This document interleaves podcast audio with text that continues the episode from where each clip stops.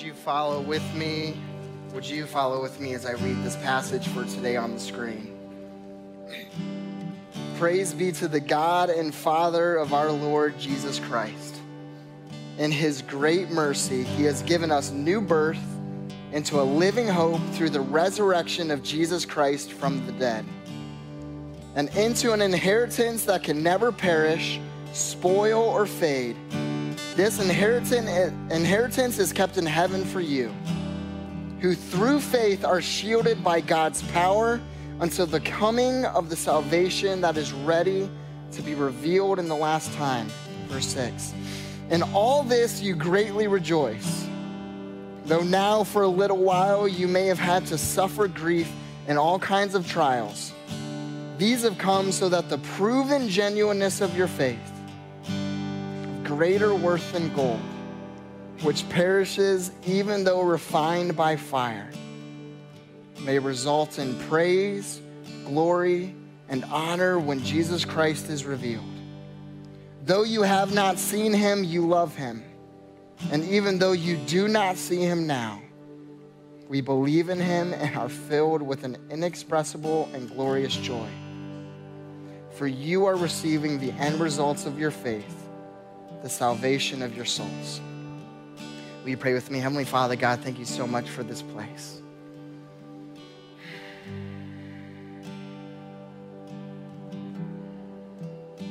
Thank you for these people. Thank you for your body, for this community, for these volunteers, for this building that we can come together in community and worship and praise you and give you the glory for the salvation of our souls. Give you the praise for the suffering of our days. We surrender this to you. In your mighty name, we say, amen. Y'all can go ahead and be seated. Thank you so much, worship team.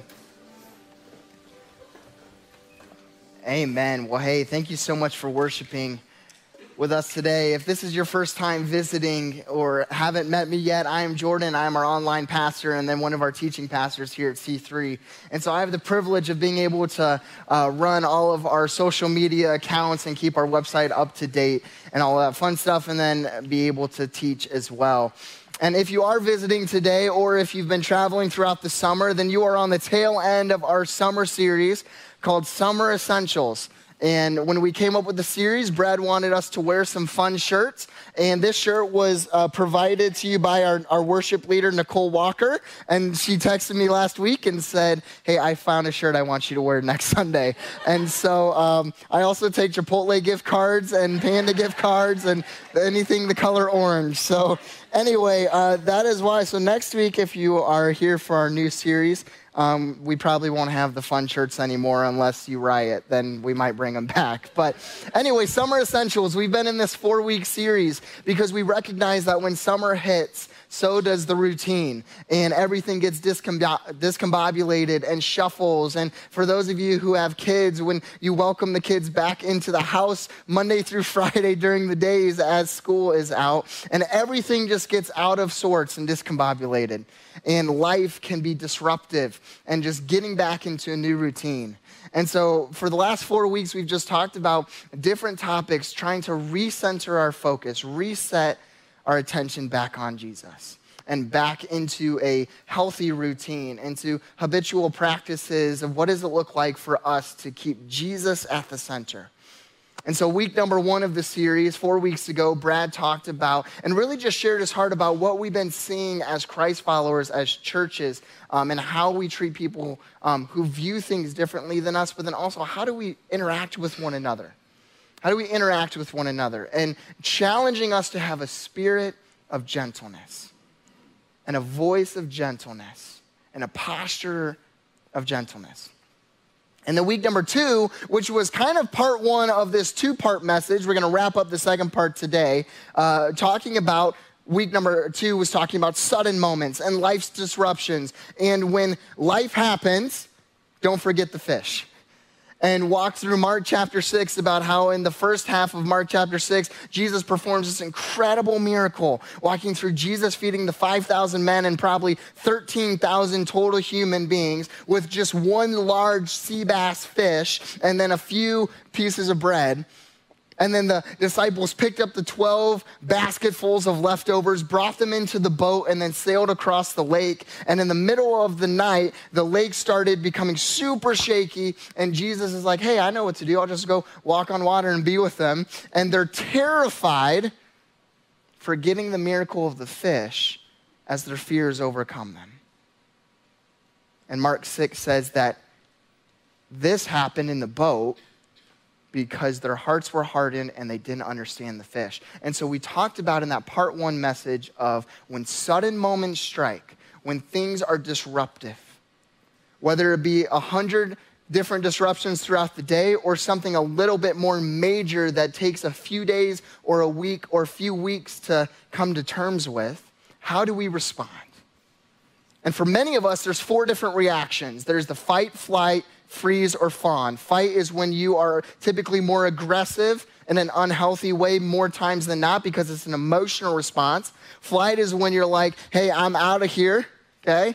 Again, often in an unhealthy response rather than approaching the conflict, you flee from the conflict. Fawn is when you're just kind of like, I'm going to people please. I'm going to just please whatever situation um, I can around um, the environment so that I can just continue going and not have to cause any conflict to myself or engage in it. I'm just going to be present and people please those around the situation. And then freeze is kind of what I do. And when the dog is running at you from across the street and you're like, Theo, are you going to take care of that? And you're just like, okay. Freeze is when we are just literally frozen in the conflict. And then I added a fifth F with fish. Hey, what would it look like for us to fish it up and not forget the ways that Jesus has moved in the past? That was week number two. Last week then, Brad kind of had an Easter Sunday two point oh. And we were joking in the office this week. Jake said, Jordan, I don't know how we're going to be able to follow that week. And it's a good thing that it's not about us and we don't have to worry about following the week because I can just be average today because worship team crushed it and so we're great, okay? But last week, Brad talked about interrupting Jesus. And what does it look like for us to actually interrupt, to, to get in Jesus' space? Whether pleading for a miracle, asking for healing, asking even just for comfort. And he walked through multiple different stories, one where, where the woman touched Jesus' robe and then was healed, and how she personally interrupted Jesus. And then the second story he shared was when uh, this person, this crippled person's friends carried, Je- uh, carried this man and then dropped him through a roof to interrupt Jesus that way so that he could heal them because they couldn't get through the doors. And it was a really powerful service where at the end of the service, Brad had people come up and interrupt Jesus. And we prayed and we wept and we, we, we praised and we sang. And it was so cool for us to be able in community to interrupt Jesus. Today I wrap up this series, Summer Essentials, talking about a really heavy topic of suffering. And the title of the message I'm stealing from one of the greatest worship bands of the eighties. You know them as Poison and, and Brett Michaels. And uh, famous hymn of every rose has its thorn, okay? See, some of you might have looked at me and thought, there's no way he knows Brett Michaels now. Every rose has its thorn got me through high school, okay? Now, that was only seven years ago, but got me through high school. so uh, we're talking about suffering today and wrapping up this series, and it's kind of a part two of the message because because in week number two, when we talked about disruptions and sudden moments and when life hits, how do you react? Okay, we avoided the traumatic experiences. We weren't talking about grief and loss and mental illness and when you lose your job, or when you're struggling and battling infertility, or dealing with different illnesses that some may be terminal. Part one of the message is more so just talking about the sudden disruptions, where we're forced, forced to respond in the moment. But then there's a second half of suffering where it's not just a momentary response that is required. It's an everyday choice where you wake up and you choose to keep breathing. When suffering becomes suffocating, how do you respond then? Is how we're going to wrap up this message today.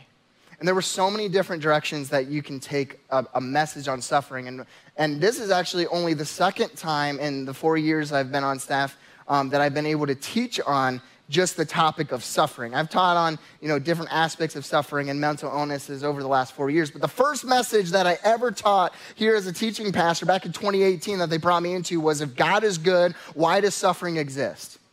Like, can you imagine, like, getting hired on as a church and like, hey, this is the question you're going to answer as a as a twenty-two-year-old out of college. Like, okay, love Jesus. Like, okay. And four years later, I'm still, like, wrestling with that question. I think it's one of those heavy conversations that if you don't ever approach, ever question, ever doubt, and have those tough situations where you're not sure where you stand, then you're often just avoiding the conflict, avoiding the suffering, pushing it down, and it will come out in different ways in your life. So I could approach that topic, but we're not going to walk through that conversation today. Um, there's far wiser people than me who can walk you through and still not give you a great answer. And so rather than spending thirty minutes not giving you a great answer on that, um, we're going to talk about a different aspect of suffering. And it actually came from Um, just polling some of my friends on, on Facebook and Instagram, Twitter, just asking them, what do you want to hear a message on? And there were ten, ten different people who shared ten uh, very different questions or thoughts or ideas that they had. Some people were wondering, like, hey, do all Christians need to experience some form of suffering? And if so, then why do I not feel like I'm suffering? Am I not Christian enough? Hey, that was one of the questions. And it's honestly a very humble question.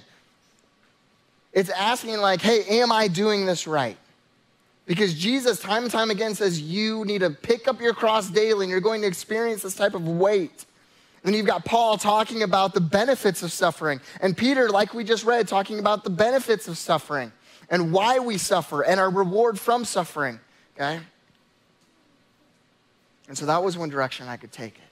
I could talk about Christian persecution and that aspect of suffering. I could talk about Um, when you personally are suffering from self-inflicted suffering, decisions I've made has caused suffering and consequences, or when other people have made decisions causing suffering for me.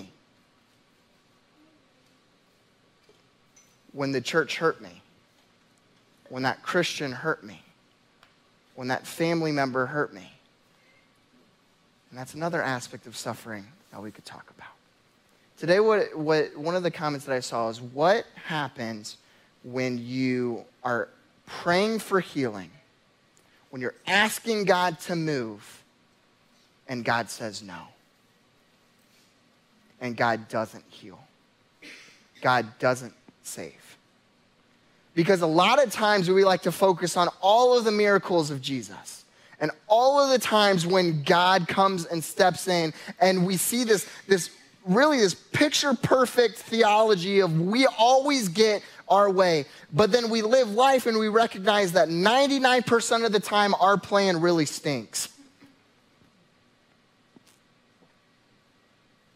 And God doesn't save the person you lost. God isn't able to save the marriage. God doesn't let you have that really nice four oh one k an awesome company car. God doesn't heal your child, doesn't heal your womb, doesn't take away the anxiety. So today what we're going to be talking about is what happens when God says no. And not just what happens, but then also just as a church coming to grips with that God says no a lot. And people are sinful, people are hurtful, and suffering really stinks. And so before we walk through this message today, I just kind of want to validate possibly what you're feeling or experiencing, or in some of the suffering that you've walked through throughout your life. We've got twenty minutes today. We're not going to be able to cover it all, but I just want you to know that I see you and that your suffering matters and that it is raw and that it hurts and that it is unfair and that it is sometimes violent and aggressive, and you would wish anything other than to be going through what you're going through now. In fact, that's why it's called suffering, because if it was called enjoyable, it'd be Chipotle. Like, let's just be honest here, you know? Like, you don't enjoy suffering. I haven't met anyone that, like, thrives when they're in the moment and they're like, you know what, I love this. This is better than, like, Chuck E. Cheese as a five-year-old, you know? That's why it's suffering. To say it inappropriately, suffering sucks. There's nothing enjoyable about it. Even Paul recognized that. And still, he understood that there were benefits and rewards that God knows are far too greater to give up than the suffering itself. And so this isn't going to be a popular message today. If you have to tally up your favorite Jordan messages, this might be on the bottom. Because we're going to be real honest here and bold truth in sharing that, hey, Christian or not, you're going to suffer. And Christian or not, God often says no because our plan is so inferior to God's plan. And you're going to walk through things and experience loss, experience heavy, intense levels of grief, walk through suicide ideation and anxiety and depression and eating disorders and being shunned from a community and hurt by churches and hurt by Christians. Because that's what sin does. But God recognizes that the benefits of suffering are far too greater than the suffering itself to give up the suffering. And so that's what we're going to be looking at today. And here's something that I've recognized. Here's something that, and I was going to talk about just particularly my generation, but honestly, as I thought more deeply about it, this is something I see uh, across the board, um, people, Christ followers, as of recently really struggling with, is leaning on feel-good faith. Leaning on feel-good faith and feel-good emotions. Where I'm only going to lean into God when it's just feeling good.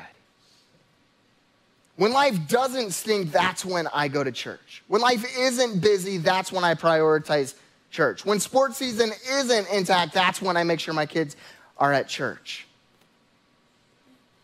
Different thing left and right, and it's all of these different excuses that we come up with because we, in our, especially in Western culture, we don't see this so much in the Eastern church. In we, the Western church, experiencing feel-good faith, I call it fast food faith, where you have what you want, when you want it, even though it's grade D meat, it still gets there in two minutes or less, okay? Side note, Bruce loves Taco Bell. I'm not sure how you can love Taco Bell when you can spend three dollars more and get a Chipotle bowl. I'm just not positive, okay?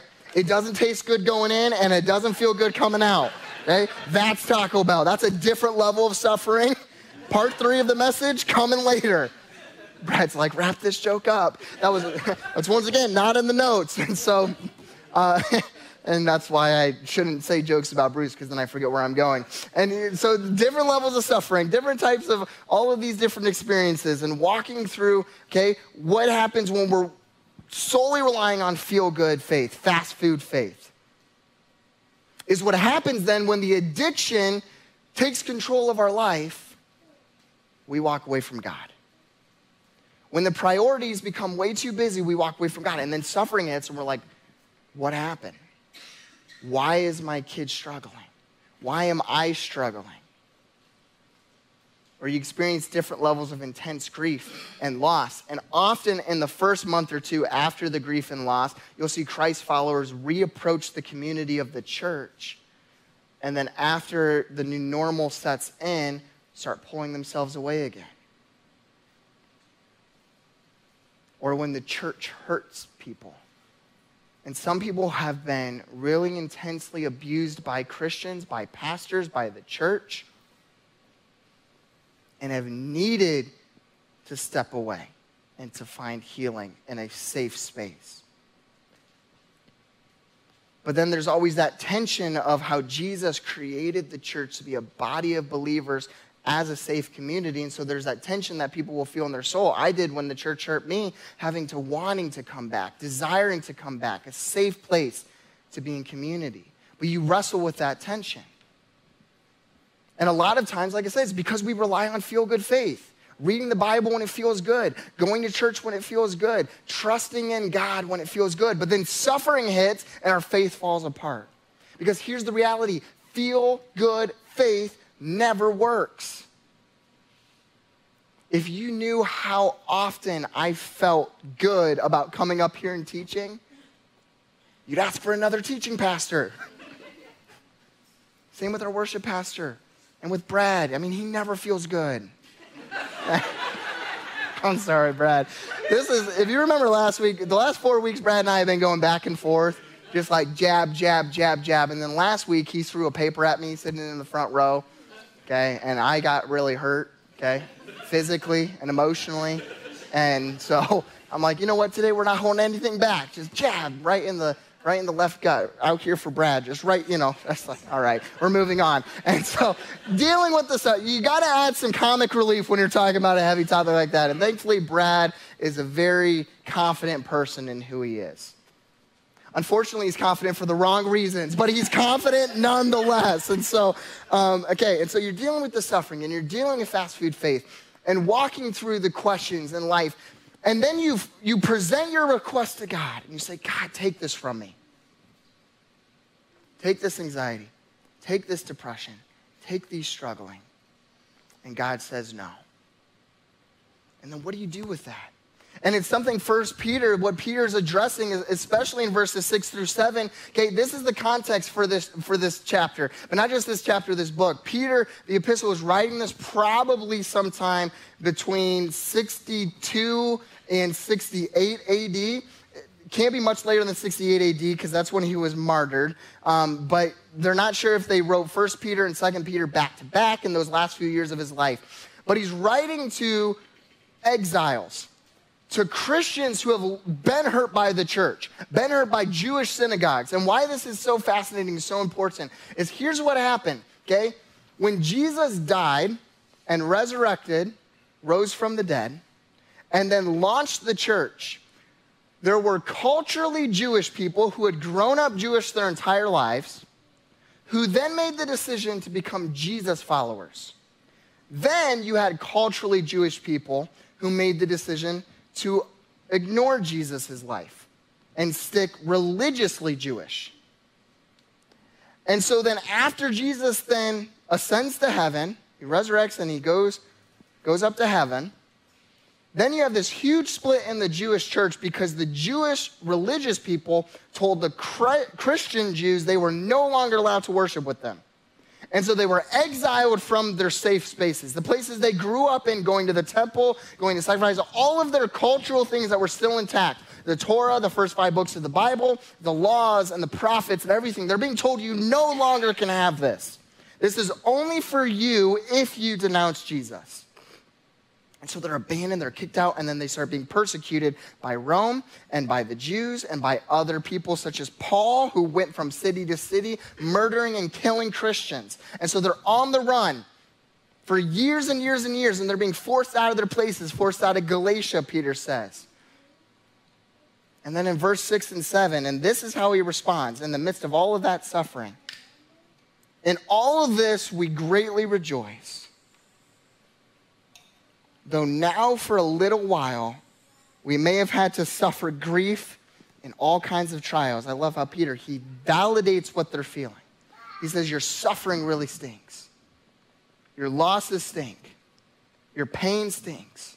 Your mental illness stinks. Your abuse is awful. And then he says in verse seven, these have come so that the proven genuineness of your faith, of greater worth than gold, which perishes even though refined by fire. He says gold, one of their one of their greatest valuable resources in their culture. He says even that will disappear under enough pressure and heat, but not your faith. He says even under great fire may result in praise, glory, and honor when Jesus Christ is revealed. Friends, here's the reality. Suffering exists whether you're with Jesus or you ignore Jesus. Suffering is going to happen. The difference is that Christ followers have hope of a greater eternity. I'm not even going to say a better tomorrow, because suffering, especially if you experience grief or different abuses and different P T S Ds and traumas that are with you for your life. And yes, Jesus or God could so easily, just like we see in the story, snap his fingers or um, provide the healing or even just say the word and your suffering disappears. But as we see in Romans chapter five, where Paul says that suffering produces perseverance and joy and greatness and happiness and maturity, God recognizes, because his plan is far more, I don't even have the right word for it, holy, holier than ours, that you would not be the person you are today for the good reasons if you had not walked through the intense suffering you did. And it doesn't make it easy. Like I said earlier, suffering stinks. There are far deeper and heavier words to use than stinks. As Jesus is pleading with God in the Garden of Gethsemane, asking God, is there another way? I don't want to go through this. Take the cross away, take the thorns away, take the blood away, take the betrayal away. Is there another way? And God says no. John the Baptist, he's on his deathbed. He reaches out to Jesus. He says, Jesus, I'm about to be beheaded. I'm about to be killed for following you and for calling out inappropriate relationships. And Jesus says, no, I can't stop it. We see the miracles of where Jesus calls the, the person to pick up his mat and walk and, and be healed, where he's stepping over the other cripples and the other people who are paralyzed to get to the one person he's going to heal when there's dozens of people around him. ninety-nine percent of the time, you're stuck with your suffering. And again, I said, that's not going to be a popular thing. If if you want, like, I mean, it's very, I, when I was in college, my professor said, if you want to blow up a church and turn it into a mega church and have thousands and thousands of people, don't talk about hard stuff and just sell, sell happiness, sell joy, sell the gospel. Say, if you do this, then you'll be completely free. And here's the reality. If you follow Jesus or if you don't follow Jesus, you're going to experience intense amounts of suffering. You're going to battle addiction. You're going to battle pride. You're going to battle grief and loss. And sometimes there's healing right now. But the majority of the time, it is maturing you for how God is going to use you. And for those of you, you know my, uh, a lot of you know my story. I lost my dad at seventeen. I've battled mental illnesses for the last twelve years, anywhere from anxiety to suicide ideation. I've been in it. And I have prayed the prayers to be healed of suicide or of mental illness. I've asked God, will I always feel this way? I've done all the right things. I've been a part of the church. I haven't given up. And still, God says,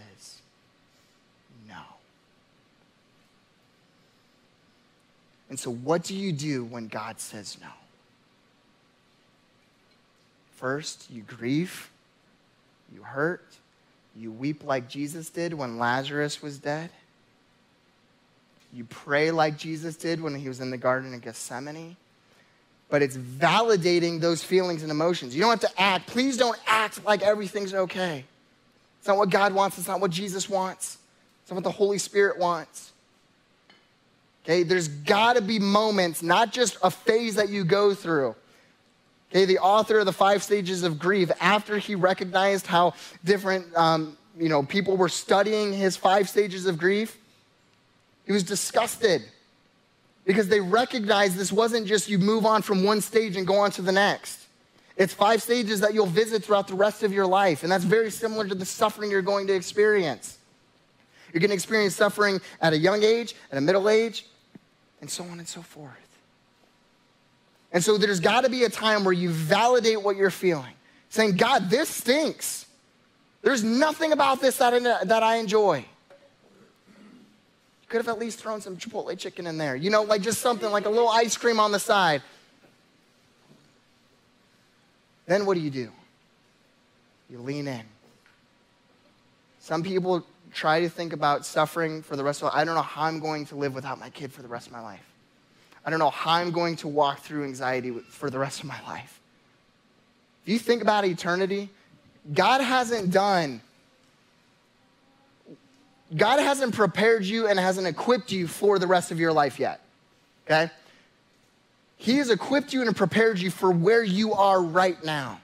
So if you try to think about how you're going to survive next week or next month or next year, you're never going to make it. And how do I know that you can survive this moment? Because you've survived everything thus far, and God has perfectly equipped you for this. So lean in. When God says no, lean in. Plug in. Okay, I had someone ask me a question, because the next thing I'm going to say is surrender to Jesus. I had someone ask me a question this week. What does surrender even mean? We talk about surrender all the time at the church. What does it mean? We had a great conversation, but in simple, in layman's terms, surrender is, in humility, letting God have his way.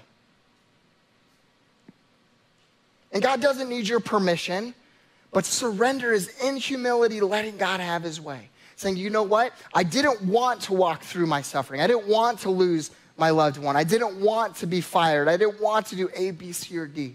But God, you know the plan. And you've equipped me for this moment, not for the future. So I'm going to live in this moment. I'm not going to fear about the future. That's why, that's why Jesus says, hey, don't worry about tomorrow. For tomorrow has enough problems of its own. Paul struggled with this. Paul, who we praise as this huge apostle who wrote the majority of the New Testament, he walked through when God says no, when suffering persists, when suffering suffocates, what to do. You'll turn with me to Second Corinthians chapter twelve. We're going to walk through these passages as we close today. I think I started verse one on the slides. Yep. I must go on boasting. You see, he had just stopped boasting in chapter eleven about his weaknesses, about his suffering. Isn't that crazy to be boasting about? He says this, although there is nothing to be gained about boasting, I will go on to visions and revelations from the Lord. I know a man in Christ who fourteen years ago was caught up to the third heaven, which some scholars, they wonder, okay, what's Paul talking about here? Um, a lot of people believe the third heaven is the space where Um, God, in different visions, in different transcendence, experience, where they're able to have a glimpse of what heaven or what eternity is like. We have a few stories throughout the Bible of this quote-unquote third heaven. But Paul isn't even sure, and he goes on to say that next. He says this, whether it was in the body or out of the body, I do not know, but God knows. Isn't that an incredible thing for us to say? I don't know how I'm going to survive tomorrow. I don't know how I'm going to live. I don't know how I'm going to move on, but God knows. That's surrender. That is what it looks like. He grieves, he weeps, he prays, and then he says, you know what? I don't know how I'm going to do this, but God knows. Verse three, and I know that this man, again, he says it, whether in the body or apart from the body, I do not know, but God knows, was caught up to paradise and heard inexpressible things that no one is permitted to tell. Verse five, I will boast about a man like that. But I will not boast about myself except about my weaknesses. Even if I should choose to boast, I would not be a fool, because I would be speaking the truth. But I refrain, so no one will think more of me than is warranted by what I say or do. He's still talking about boasting about his suffering, and then this is when it gets good. Or because of these surpassingly great revelations, verse seven, therefore, in order to keep me from becoming conceited, becoming exalted, thinking too much of myself, I was given not a new Maserati, not a new four oh one k with a nice new brand new company house. I was given a thorn in my flesh. And then this is interesting. He says, a messenger of Satan to torment me. See, even God can use what Satan uses for evil for good. Isn't that so inspiring? Like when we have Romans eight twenty-eight also written by Paul, and he says, hey, Every good gift is a gift from above, and God can use everything for his glory, even what Satan is in control of. For he says, I have a thorn in my flesh, a messenger of Satan to torment me, because God turns what torments us into triumph. Verse eight, three times I pleaded with the Lord to take away this thorn. And then this is God's response. But he said to me, my grace is sufficient for you. My power is made perfect in weakness. Therefore, I will boast all the more gladly about my weaknesses, so that Christ's power may rest on me. That is why, for Christ's sake, I delight in weaknesses, in insults, in hardships, in persecutions, in difficulties. For when I am weak, then I am strong. Three times Paul pleaded for God to take his suffering away. We don't know what it was. Maybe it was an addiction, a temptation. Maybe it was a loss, a struggle, a grief, a mental illness. We have no idea. But I love that, because then it is relevant for us with our thorn. It doesn't mean don't keep praying. Doesn't mean don't keep being compassionate and weeping and grieving that which you've lost. It just means recognizing that every rose has a thorn. I want to end with this. There's something called the pruning process, okay? It's something that we've talked about and we recognize and we accept in all of our other areas of life. But when it comes to human suffering, we don't like the pruning process, okay?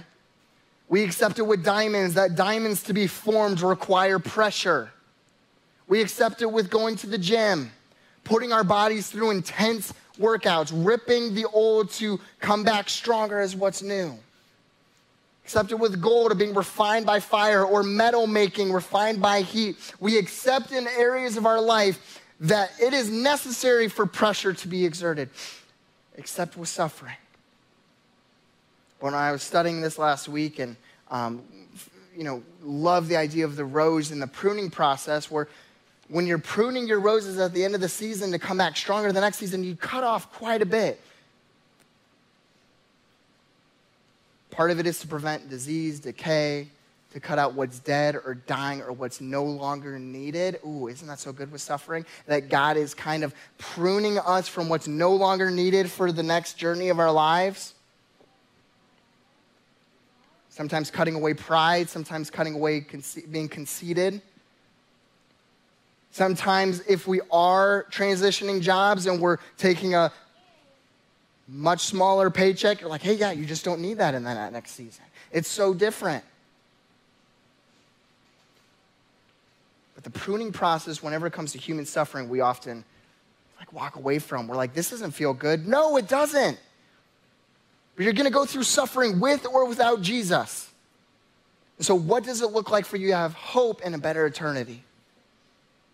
To say in surrender, in humility, God, I don't like anything about this. This is hard. This journey sucks. But I am going to give this to you and let you have your way, because suffering produces perseverance and maturity and growth and joy and trust in Jesus. Without suffering, you wouldn't be the person you are today for the best reasons.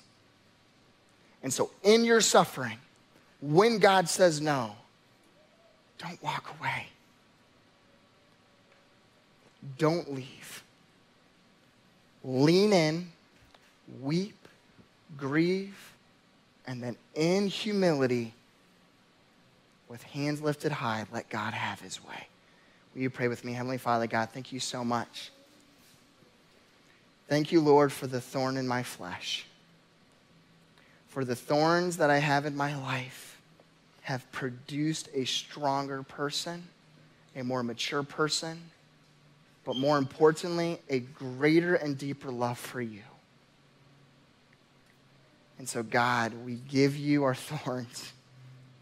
And we say, Lord, no matter where we are, we don't like it, we don't love it, we don't appreciate it. But God, we reap the benefits of our suffering.